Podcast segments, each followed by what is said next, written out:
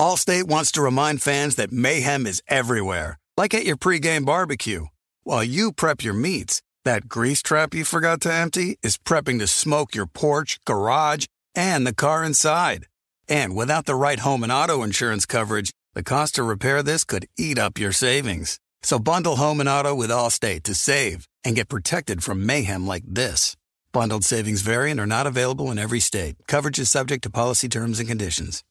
We are welcoming a new show to iHeart and the DraftKings YouTube channel. It is called Point Game with John Wall and CJ Toledano. It's an insider's look at the NBA and the culture surrounding the league. Every week, the five time All Star and the number one pick in the 2010 NBA draft, John Wall, will give his unique perspective on the hottest topics in the league and tell the best behind the scenes stories from his time in the NBA. So check out Point Game with John Wall and CJ Toledano on the iHeartRadio app, the DraftKings YouTube channel, or wherever you listen to your podcasts. Looking for an assist with your credit card but can't get a hold of anyone? Luckily, with 24 7 US based live customer service from Discover, everyone has the option to talk to a real person anytime, day or night. Yeah, you heard that right.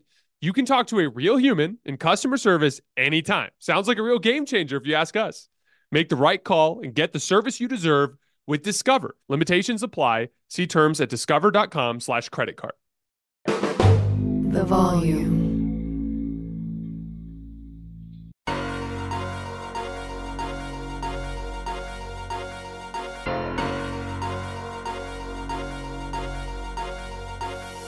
All right, welcome to Hoops Tonight here at the Volume. Happy Saturday, everybody. I hope all of you guys had a great week. Round two coverage of the NBA playoffs here at Hoops Tonight is brought to you by Chase Freedom Unlimited. How do you cash back? All right, we have three shows today. This morning, I'm going to be breaking down both of the games from last night. The Suns taking game three from the Nuggets, and the Celtics stealing game three on the road in Philly. This afternoon, we'll have a video after game three of Heat Knicks, as well as later in the evening after Lakers Warriors game three. All right. You guys know the drill before we get started. Subscribe to the Volumes YouTube channel so you don't miss any more of our videos. Follow me on Twitter at underscore Jason LT so you guys don't miss any show announcements. And if for whatever reason you guys miss one of these shows, can't get back over to YouTube to finish, don't forget you can find them wherever you get your podcasts under Hoops tonight. All right, let's talk some basketball. So, in Suns Nuggets, not a whole lot of uh, a lot in the way of adjustments that I noticed. I know that uh, they made Jokic play in much more of a crowd. Definitely sent more extra defenders at him, gapped him a little bit more than they did in game two. Uh, Jokic was obviously amazing as he usually is. I think he had 17 assists in the game, but they did force him into six turnovers. Gotten out, got out into transition a lot more. Um, the Suns had 28 points in transition in this game. I thought that was a big part of how they got loose offensively. Devin Booker himself had 12 points in transition. Um, the second big adjustment I noticed is they went with a lot more Jock Landale over DeAndre Ayton. I, t- I talked a lot about after game one, I believe, if I remember correctly, that the short roll was going to be one of the most important areas of this series. And the main reason why is because the Nuggets are bringing Nikola Jokic out really high in these screen and roll coverages with Devin Booker and Kevin Durant. We've been talking about a similar thing when it comes to the Lakers Warriors series and Anthony Davis coming out really high and the Warriors picking them to pieces in the short roll with Draymond Green. And if you guys remember in that show, I talked to you guys about how um, it's uniquely a Golden State problem that that coverage is such a bad idea. Because I said, if you guys remember, it's okay to bring the big up above the level of the screen against most players because usually the short roll guy's not as good or they don't have the bang bang pass sequences down and the spacing down to make teams pay out of the short roll. And so you can blitz or hedge or come up high out of your drop and usually have success rotating on the back end out of that. Whereas against Golden State, it's like a huge pain because it's just Draymond Green down the lane. And if you commit to him, he's going to kick it to the corner. And if you don't, he's going to go to the rim hard and make a layup or dunk it. And it's just Golden State will rip you to shreds like that. But you're seeing in this series the uh, the importance of having competency out of that short roll. DeAndre Ayton had a nightmare game in the short roll in this game. There are two plays in particular that really hurt where Jokic is coming out high. They hit Ayton on the roll. There was one where like he had a clear lane to go up with two hands and dunk the basketball and went up with a soft finger roll layup over Michael Porter Jr. that he left short. There was another one where, so we call this tagging the roller, right? So if I'm guarding the guy in the weak side corner and uh, the roll man comes down the lane, and our screen defender came up high above the level of the screen or up above the free throw line to contain. The roll man is coming directly to the rim unimpeded, right? But the job of the weak side corner, that defender, his job is to tag the roller, which means to get into the lane and at least try to do something to make it difficult for that big man to finish at the basket. But usually it's an undersized defender. There was another play. Um, I believe in the second half of this game where Jamal Murray tagged the roller on DeAndre Ayton rolling to the rim. And like that's a matchup in the NBA playoffs that you have to win. DeAndre Ayton catching on the roll under the rim against Jamal Murray has to be a bucket and it wasn't. He missed that layup too, and and it just becomes a problem because what you're doing is you're allowing the Denver Nuggets to throw multiple bodies at your superstars without experiencing any sort of drop off on the defensive backline, and and that's a problem. Um, Jock Landale much better finishing out of the short roll in this one, just going with power dribbles and um and more force towards the basket to finish, and I thought that was a big part of why he ended up playing as many minutes as they did. Uh, uh, uh, Jock Landale ended up playing about half of this game. So again, keep that keep an eye on that in the long run. I mean, the way I the way I see it, DeAndre Ayton's going to have to be dominant in the short roll for the Suns to have any chance to win the series. They got away with one in this game where he didn't play particularly well, but game four is going to be a really tight one, and they're going to need DeAndre Ayton to play better. Um, Kevin Durant, and I'm, I'm going to get to Devin Booker because uh, obviously he's the hero of the night, but I want to take my time there. So I wanted to get through some of the uh, other kind of smaller things first. KD, I was I thought that was a very very impressive Kevin Durant performance, and mainly because nothing was working for him. And I, always think that that's when we learn the most about our competitors. I've talked I've talked a lot about this in the past, but I've one of the things that I love about real stakes and um uh like parity in the NBA is it brings out the best in our stars because they have to be amazing in order for their team to win. Like I, am a huge Kevin Durant fan, but one of the things I didn't enjoy about him being on the Warriors is they were just so damn good that he never really had to dig that deep for them to win. He had big games, like that game, that game sealing shot that he hit over LeBron James in the NBA Finals in 2017. Like super impressive shot. Not trying to undersell it at all that was their 15th consecutive playoff victory. Like there there were no real stakes there. They were the most unstoppable team in NBA history. If Kevin Durant could have missed that shot and it had no bearing on whether or not they were going to get the trophy, right? What I like about seeing more parity and more even stuff across the board is like Steph's going to have to be incredible to beat the Lakers this year. He's going to have to dig deep. Like LeBron James and Anthony Davis are going to have to be incredible to beat the Warriors this year. They're going to have to dig deep. Kevin Durant is going to have to dig so deep to beat this Nuggets team. And he did last night. And what was so impressive about it is even in that context, his go to move for his entire career, the pull up jump shot, failed him. This is a guy who I, talked about this year 55% on pull up jump shots. That is unheard of. That's the best pull up jump shooting season I can ever remember witnessing as a basketball fan. And he went five for 17 on pull up jump shots in game three. Five for 17. I think he started, what, one for nine from the field. So imagine in a must win game, down 2 0 at home, and the thing you've worked your entire life for fails you on that stage. And what did KD do? He said, Hell no, I'm not losing this game e- even though this is not working. I have all of these other things that I can bring to the table as a basketball player, and he made those things happen.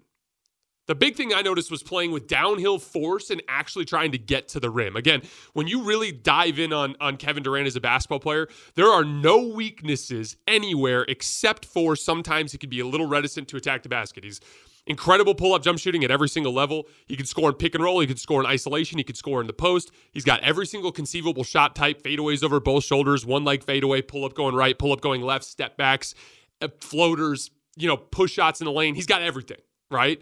He's an excellent passer, a, highly underrated part of his game here in the, the last half of his career. He had eight assists with zero turnovers last night. Like that, that Kevin Durant has all of these things tied up perfectly in his skill set. He's a perfect basketball player, except for sometimes he can be a little reticent to go to the rim. Not in this game. 11 points at the rim, another two on a floater. He attempted 14 free throws. And again, when you play with force, you will get the whistle. It's kind of counterintuitive because you'd think like the guy who's being super physically aggressive is going to get called for fouls. But I've talked about this on the show all the time. If you play with real physical force, the refs will usually err on the side of giving you the whistle. They reward force. And like KD turned what could have been a disaster night into 39 9 and 8 because all of those other areas of his game showed to the surface when his core talent failed him. He was amazing defensively in this game on the back line. He took care of the basketball and made plays for his teammates. He generated offense by playing with downhill force, and they got the win. And so, to me, that's like one of KD's more impressive playoff performances because again, 5 for 17 on pull-up jumpers, that's not like a, a that's not like something he's in control of. I mean, he's taking the same shots he's worked on his entire career. He was getting good separation on a lot of them. They're just not going in, which, as I've said so many times on the show, is something that can absolutely happen to a pull up jump shooter. But everything else came to the surface and they got the win. But let's move to the real hero of the game, Devin Booker. That, that was one of the greatest scoring performances I've ever seen. 47 points, just two free throws. The exact opposite of the pull up jump shooting spectrum 13 for 17 on pull up jumpers, 10 points at the rim, 20 for 25 from the field. Again, there's this funny quote that a tweet that was going around um, last night where KD from a regular season game, and I think if I remember correctly, if I have my timing right, it was from before KD went to play with the Suns. Think he might have still been with the Nets at the time, but he said something like Devin Booker went 20 for 25 and he goes like that's effing ridiculous, you know, basically complimenting Devin Booker. That was in a regular season game. Doing it against this level of defensive attention with Jokic coming so high out of the screens, being guarded by good perimeter defenders for the most part. Like it, it, just unbelievable. And when I, I you know, I, I, watched the game live last night. Then I went back and watched every single one of his scoring possessions again today. Rewatched um, the beginning of the game to look at defensive coverages and stuff. And the big things that stood out to me were one, just the ridiculous level of shot making. I mean, th- th- he hit these like fadeaways from 10 to 12 feet that were smothered that he made. Even some of his transition baskets were completely smothered. But he did supplement it with a lot of what I would consider to be non stagnant isolation, which is something that I think is not talked about enough. And we're going to talk about it a little bit more when we get to James Harden here in a few minutes. But when you are stagnant isolating, it's a lot harder to get separation. Your defender is keyed in on you. The back line is set up, ready to help. It's just a lot harder. But what Devin Booker does a lot is he finds opportunities to attack with an advantage. I'll give you an example. So he he had a pull up three on KCP on the left wing in the first half. And like on the play, he kind of flashes over to the to the wing and he catches the ball. And instead of like turning and facing and slowing down to face KCP, which which he did on some other possessions, but he supplemented it with stuff like this. He just does a hard jab step to his left, takes a dribble to his right, and elevates up and shoots. But the reason why it generates separation on KCP is he did that on the catch. So KCP's in a closeout. Again, like something silly like a closeout improves your chances of gaining separation from the defender by like 50%, right? You're going to get it's just a lot harder defensively to do that immediately when you're not even really keyed in and set yet versus uh, versus when a, when everything is kind of a static situation, right? So like uh, or like you'll see him uh, hunt transition opportunities like I was talking about. Like don't always attack against that set uh, half court environment. If you see an opportunity to get out in transition and cook, get out in transition and cook. The pull up threes in transition, just like walking into those shots, right? The um, the shot making and pick and roll, it was all there. Um, but I, I thought it was a very good balance of post work, attacking the basket. Like there was post up against KCP on the left block or on the right block in the first half where he didn't fade over either shoulder. He just bam, bam, two hard power dribbles, like caved in KCP's chest, reverse pivot, drop step back towards the baseline, and easy bank shot off the glass. Like again, you want to supplement your top your tough shot making with easier shots. That was a big part of what allowed him to be so efficient in a huge physical playoff environment, a must-win game. Um, j- j- literally one of the best scoring performances I've ever seen. And you know, I've been I've been talking about this all year this year, but I consider Devin Booker to be every bit as good as that long list of players that we talk about at the top of the league. You know, we have Steph, LeBron, KD, Giannis, Jokic, Embiid, Tatum, Kawhi, and I'm probably forgetting a, guy or two, but like Devin Booker's straight up on that list. Like he's just on that list. He's a, a, an unbelievable playmaker compared to where he was early in his career. One of the most efficient scorers in the league, can do it from all levels, translates to the playoffs, has turned himself into above average defensive player who competes. He's got he's got all the stuff that we typically associate with a superstar player, and he's been one of the best players in the league during this playoff run uh, from any team that's participated. So shout out to Devin Booker. Now, will they do it three more times? Who knows? But they're certainly capable. It's like I've been talking about since the beginning of the series. The Suns are just going to have to get heroic scoring performances from KD and Devin Booker to have a chance. On the Denver front, uh, nothing really to overreact to. I thought effort was a huge part of their issues in this game, especially in transition. They were just really sloppy getting back and getting matched up. Um, I think their coverages are still working. Again, as I go back and look at the footage, with exception of those transition opportunities, I thought they forced Devin Booker into a lot of tough shots and forced KD into a lot of tough shots. They're just two amazing players who took advantage of the easier opportunities in the margins when the effort wasn't quite there. And I tend to think that if Denver plays with that same process with a little bit better effort, they're going to have a good chance to win game four. I mean, heck, they took a three point lead late in the third quarter of this one. Uh, but I'm, I'm glad the Suns are making that a series because that I, I, think that one's going to be interesting down the stretch. All right, Sixers Celtics. Um, you know, it's funny when when I watched Game One and uh, everyone was focusing on the Harden thing, and Harden was incredible. I'm not trying to undersell it. And uh, when I went back and watched the film, everyone was everyone was talking about Boston and some offensive process stuff, and oh, why did they post up Marcus Smart at the end? And I went back and looked at the footage, and and I didn't really think Boston's offensive process was that bad down the stretch of that game. I thought it entirely came down to defense. They played pickup basketball defense, soft switching, playing off of James Harden, letting him feel comfortable as he got to his spots, not helping enough off of the non-shooters.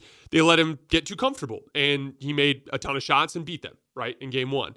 Uh, but they just had a much better defensive effort starting in game two, and it continued into game three. I thought they did a great job guarding Harden and Embiid. I want to dive a little bit into the uh, schematics of the way they did it. So, specifically guarding Harden, Jaylen Brown in ball pressure. He started this in game two, but it continued in game three. You see it. It's like Joel Embiid wins the tip, toss it back to James Harden. There's Jaylen Brown right at half court, just like stunting and getting into James Harden just to make him not feel comfortable. Again, like I talk about this all the time, but when you set a tone early to make a star feel uncomfortable, it's far more likely that they'll have a poor shooting night versus when you allow them to feel comfortable at the beginning of the game they might make a couple shots. Now they're feeling great. And even if you do turn up the defensive intensity at that point, it might not matter, right? Like even that shot that James Harden hit over uh, Al Horford at the end of game one, like that was probably their best defensive possession of that sequence. I mean, Al Horford smothered that shot, took away the drive. It was great defense. But at that point, James Harden is so comfortable and in so much of a groove that it's just not going to affect him anymore at that point. Uh, but Jaylen Brown applying ball pressure, forcing him to his right hand, that's important because James Harden just is not as effective getting downhill towards the rim as he goes that way. Um, and then back pressure. So in his ball screen situations, like I'll give you an example. There's a play where um, he runs pick and roll, uh, gets downhill, actually gets to his left hand, and Al Horford's at the rim. And James Harden just does that classic thing that he tries to do where he just drops his shoulder into the big man's chest and then tries to take like a hard step to try to dislodge him and then kind of lean back and take like a little floater off the glass. But Jaylen Brown, eh, when he gets caught on the screen, he's behind James Harden. Harden's downhill, but he doesn't give up on the play. He goes to his next responsibility, which is back pressure, right? And so he comes sprinting in from behind and just flies in and blocks it with one arm. And we talked about this with Jarred Vanderbilt in the Warriors Lakers series, but longer defenders in back pressure actually can be really valuable in a in, in a sense that like when you're putting a guard on a guard in pick and roll once they get caught on the screen, they're just not going to bother anybody. But if it's a wing on a guard in pick and roll, they can actually use their length to bother uh, people from behind. I thought jaylen Brown did a good job that uh, with that. They also did a really nice job of gapping into driving lanes and playing off of the weak side uh, weak side corner in the lane. There was a big play where James Harden got all the way to the rim on the right side of the floor, went for a right-handed layup, and J- James Harden wasn't making good reads in this game, but Robert Williams ended up on De'Anthony Melton on this play. De'Anthony Melton was on the left wing, wide open. Robert Williams just ignores him and comes over and blocks James Harden at the rim. So they were just sending tons of bodies at Harden and Embiid throughout the game, and I didn't think either of them did really a good enough job of spraying the ball out to shooters to actually soften up the defense over the course of the game. But excellent defensive game plan uh, from Boston on Harden. And on the Embiid front, the big thing that I noticed was really trying to stop him from those catches at the elbow. So um, Joel Embiid, like when he's posting on the block, for whatever reason, and a lot of big struggle with this. Anthony Davis struggles with this a lot too. But like when when you post him on the block, he really struggles to make the kill pass, like the the pass that beats the double, team, not the pass that escapes the double team, but the pass that beats the double team. It's usually a cross court pass. It's usually to a three point shooter, and you hit a couple of those, and then it kind of softens things up in the paint, right? Well, Joel Embiid struggles with those specific passes. So what one of the things they've been doing is instead of posting him, trying to get him the ball in a face up situation at the elbow because now doesn't have to worry about anything going on behind him. He's facing the entire floor. If they double from this side, it's an easy kick to the corner. If they double from this side, he can kind of rip through and then pass to the uh, other corner. It's, it's just a much easier set of reads for him to make. So, one of the things that Boston was doing is just trying to stop him from ever actually getting catches there. So, what they were doing is doing a three quarter front. So, usually uh, Philly will set up in essentially like a uh, like a like a pistol set, right? So if there's one big at the elbow, guard in each corner, guards on the wings, and the guard on the wing will try to make a post entry essentially, like a high post entry to Joel Embiid at the elbow. But what Boston was doing was a three quarter front, so the guy who's defending uh, uh, um, Embiid has their left foot behind Embiid, so he can't just cut back door. He'd run into him, but then he's reaching around the front, right? So it's forcing them to throw an extended pass a little bit further off the spot, which serves two purposes. One, it forces it so that if he does get a catch, he's catching it further away. So instead of catching it at 17, 18 feet, he's going to catch it at 20, 22 feet, maybe even out at the three point line. Also, then from the other wing, they're basically completely ignoring that guy and sending that guard to right behind Embiid and trying to bait them into throwing that high post entry so that guard can just come in and knock the pass away. And the Sixers, just in general, throughout the game, did not do a good enough job, I thought, of reversing the ball because when a guy's in three quarter front, he's already submitting himself to Embiid to flip position on him and get a seal this way, right? So all you have to do is throw that skip pass over the top to the other guard, and Embiid can just reverse. Now he has excellent position in the middle of the floor with the defender pinned on his backside. And so that's a counter that I'd like to see from Philly going into game four. But really nice job from Boston of just preventing James Harden and Joel Embiid from doing what they like to do. And again, that's playoff basketball, is forcing teams to do things that they're uncomfortable with and hoping to force stars into bad games. You know what I mean? Um, I thought Robert Williams was excellent on the back line. He had three blocks. Uh, offensively, I thought Boston you know, I've, I've always been really impressed by Boston's highs offensively because they're kind of the quintessential modern version of drive and kick basketball. And they find a bunch of different ways to generate dribble penetration, which is cool. So they'll do it in transition, they'll do it off the dribble, they'll do it in pick and roll for sure. But one of the biggest ways that they do it is by slipping screens. So um, a lot of teams like to switch uh, guard guard screens, right? So like if Jayson Tatum and Marcus Smart set a screen rather than trying to navigate that with a traditional screen and roll coverage they'll just have the two guards switch right so now you have a wing on whoever the guard is for boston and a guard on the wing for boston but you're not super worried about that compared to a traditional post mismatch right so, in those switching situations, often the defenders will get confused or have a little delay before they guard who they're going to guard. And so slipping is open. And so one of the things they've done, especially with Tatum, because Tatum is so good at finishing at the rim and making that kick out pass, but they'll have Tatum come set a guard to guard screen and then just slip to the rim. And like Marcus Smart or Derrick White or, or, or whatever will just kind of throw that little float pass over the top. And then Tatum is now barreling downhill because the two switching defenders are still up high. Tatum is now downhill. And it's the same concept that we've been talking about with all of these short rolls with DeAndre Ayton and Jock Landale or with uh, Draymond Green with the Warriors. Now it's Jayson Tatum barreling down the rim and the low man having to make a decision. Do I stop Tatum at the rim or do I stay with my shooter in the corner?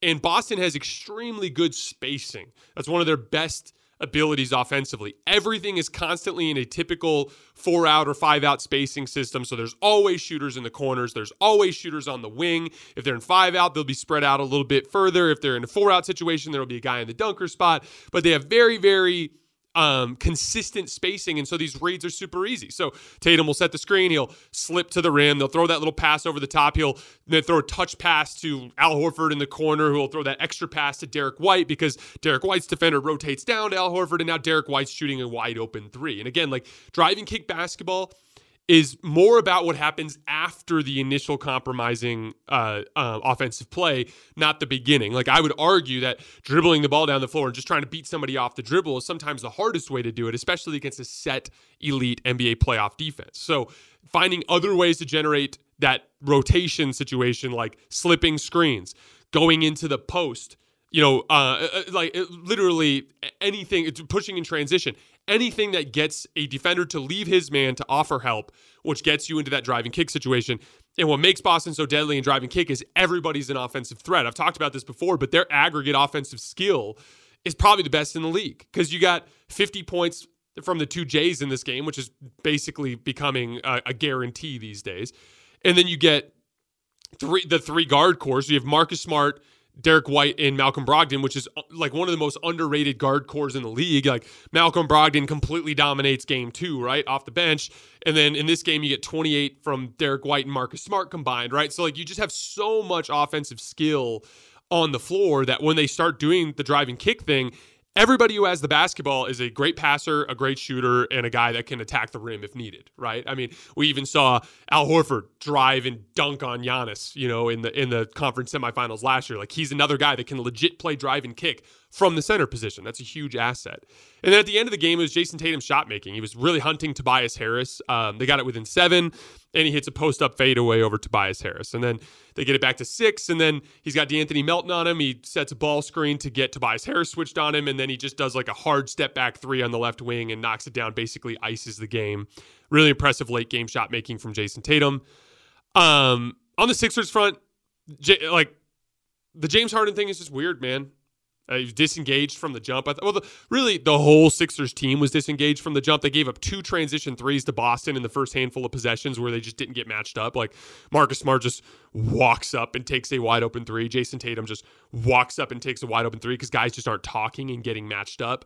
Uh, but James Harden in particular, one of the biggest things that is frustrating for me with him is he's always just a little too loose and relaxed instead of like really playing with physical force. It's the NBA playoffs, man. You're playing against one of the best defensive teams in the league and certainly one of the most talented defensive rosters in the league. Like there is no loosey goosey basketball that's going to work against that team. You've got to be tight with everything. You can't just like dribble the ball uh, soft to a spot and then throw like a looping pass. No, you've got to get there with force. You got to play with physicality. You got to apply pressure on the rim and really draw defenders in before you throw passes, or you're going to have turnovers. Turn the ball over a lot. Couldn't make any shots. Was super indecisive. There was play where he got downhill and had an easy floater in the lane, just didn't take it. You know, he was, I talked earlier about the Robert Williams block where he just missed a wide open shooter on the weak side because he's just not making the right reads. It just was kind of a bizarre James Harden performance. And, you know, what's funny is this is the latest in a long line of, uh, of a concerning trend with James Harden involving his game faltering over the course of a playoff series. I noticed this for the first time in 2018 but, you know, I have this theory with James Harden that the repetitive nature of his game is what makes him easier to guard over time. So you'll see him be super dominant in game ones, and then usually over the course of the series, he kind of falls apart. That's when you get those really bad games at the end of playoff series, right? So 2018 against Minnesota, game one, James Harden has 44 points on 58% shooting. Rest of the series, 25 points per game on 36% shooting. Against Utah, game one, 41 points on 46% shooting. Rest of the series, 25 points per game on 39% shooting. Against the Warriors that year, the seven gamer, 41 points on 58% shooting in game one, 27 points per game on 39% shooting the rest of the series. In 2020, in the bubble against Oklahoma City, 37 points on 55% shooting in game one, 29 points on 45% shooting the rest of the series. Against the Lakers, 36 on 60% shooting in game one, 28 on 47% shooting the rest of the series. And those aren't as inefficient as some of his others, but again, you can see the drop off from game one over the course of the series. And then this year, he hits seven threes and scores 23 points in game one against Brooklyn. Shoots 33% the rest of the series and averages 15 points. Game one against Boston, 45 points on 57% field goals.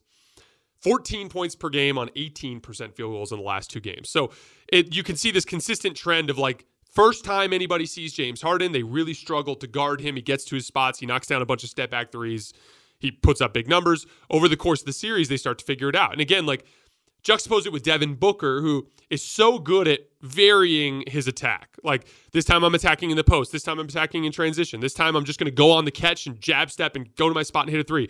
This time I'm working in pick and roll. You know, this time I'm going to, um, you know, clear out, slow down ISO and hit a hard jab step jumper going to my left, right? Like he's going to have all these different variations of his offensive attack. And so it makes him kind of actually gain strength as the series progresses. But with James Harden, it's kind of the same thing every time. It's I'm going to isolate you and I'm going to kind of get that left foot forward and I'm going to pound those between the leg dribbles until I kind of see you leaning one way. And if you're leaning on my step back, I'm going to go left and drive hard to the basket. If you're uh, leaning too hard on my left hand, I'm going to do a hard left to right crossover and try to get back to the right. If you're playing too far off of me, I'm going to do a hard step back dribble into that step back jump shot going to my right. Like he's going to do that same kind of sequence of events in every single ISO, and it's almost always above the break.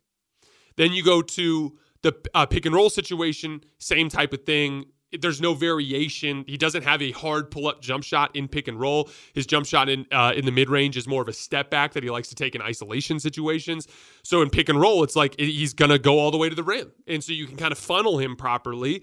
And especially if you can send him to his right hand, he's not going to finish at the rim very well. So it just, in a single game sample size, when people aren't familiar with it or not ready for it, he can have a lot of success. But like NBA defenders, they see that same sequence of moves dozens and dozens of times. And by game four, they just have it figured out.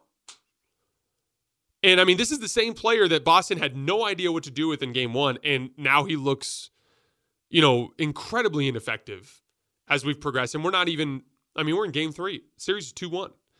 But it is definitely a concerning trend with James Harden. I do think that is the reason why he struggled so much in the postseason. Joel Embiid, I thought he competed his ass off on both ends. He had 30 and 13. He had four blocks.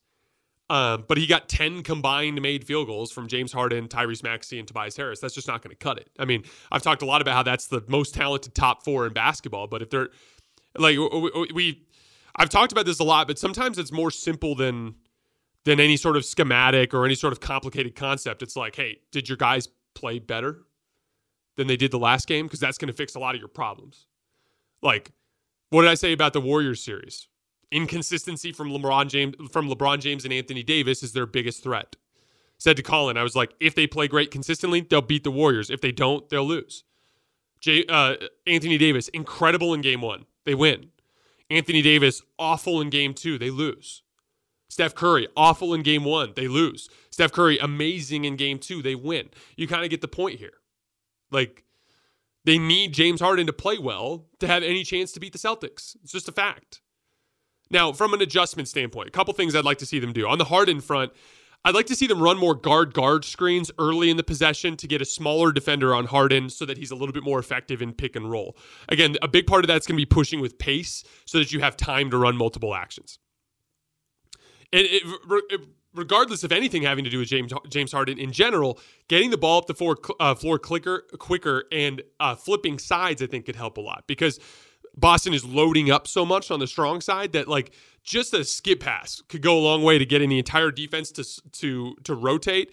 You do that once or twice, they're just their shell drill just gets a little looser. Now instead of being completely loaded up on the side, they're only kind of loaded up on the side, which could go a long way towards helping that Joel Embiid high, you know, high post catch or elbow catch, right? So I'd like to see them get the ball up the floor qu- quicker and reverse sides of the floor a little bit more. Um, we talked about this earlier with the Embiid at the elbow stuff, but when they're doing that three quarter front with backside help, that bracketing Embiid before the catch at the elbow, that's where you want to throw that skip pass so that Joel Embiid can reverse pivot and have a good seal at the elbow on the other side of the floor.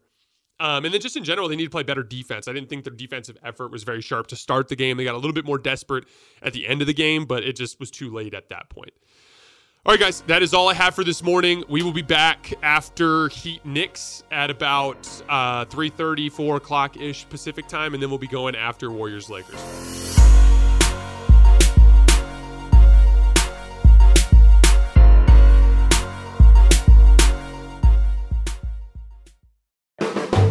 The volume. Allstate wants to remind fans that mayhem is everywhere like at your pregame barbecue. While you prep your meats, that grease trap you forgot to empty is prepping to smoke your porch, garage, and the car inside. And without the right home and auto insurance coverage, the cost to repair this could eat up your savings. So bundle home and auto with Allstate to save and get protected from mayhem like this. Bundled savings variant are not available in every state. Coverage is subject to policy terms and conditions. It's Freddie Prinze Jr. and Jeff Dye back in the ring. Wrestling with Freddie makes its triumphant return for an electrifying fourth season. Hey, Jeff. Are you ready to rumble our way into an all new season of Wrestling with Freddie? You better believe I have. I've been practicing my body slams, and I'm jacked. All right, don't go injuring yourself now. We'll be highlighting the best stories and matches of the week in wrestling from AEW, WWE, and have one on one talks with the best talents in the world of pro wrestling. Listen to Wrestling with Freddie on the iHeartRadio app, Apple Podcasts, or wherever you get your podcasts. I'm Diosa. And I'm Mala. We are the creators of Locatora Radio, a radiophonic novela, which is a fancy way of saying a, a podcast. podcast. Welcome to Locatora Radio, Season 9. Love at first listen. We're older, we're wiser, and we're podcasting through a new decade of our lives. This season, we're falling in love with podcasting all over again and getting to the heart of our stories. We're going places we've never gone before, and we're bringing you along with us. With new segments, correspondence, and a brand new sound. Season 9 is kicking off with an intimate interview with Grammy Award winning singer songwriter Natalia Lafourcade. What's giving you hope right now? Well, when I see what music does to people, it gives me a lot of hope. If you liked Locatora before, you're going to love season 9. Subscribe to our show and you'll see why Locatora is your prima's favorite podcast. Listen to Locatora Radio as part of the Mic Cultura Podcast Network, available on the iHeartRadio app, Apple Podcasts, or wherever you get your podcasts.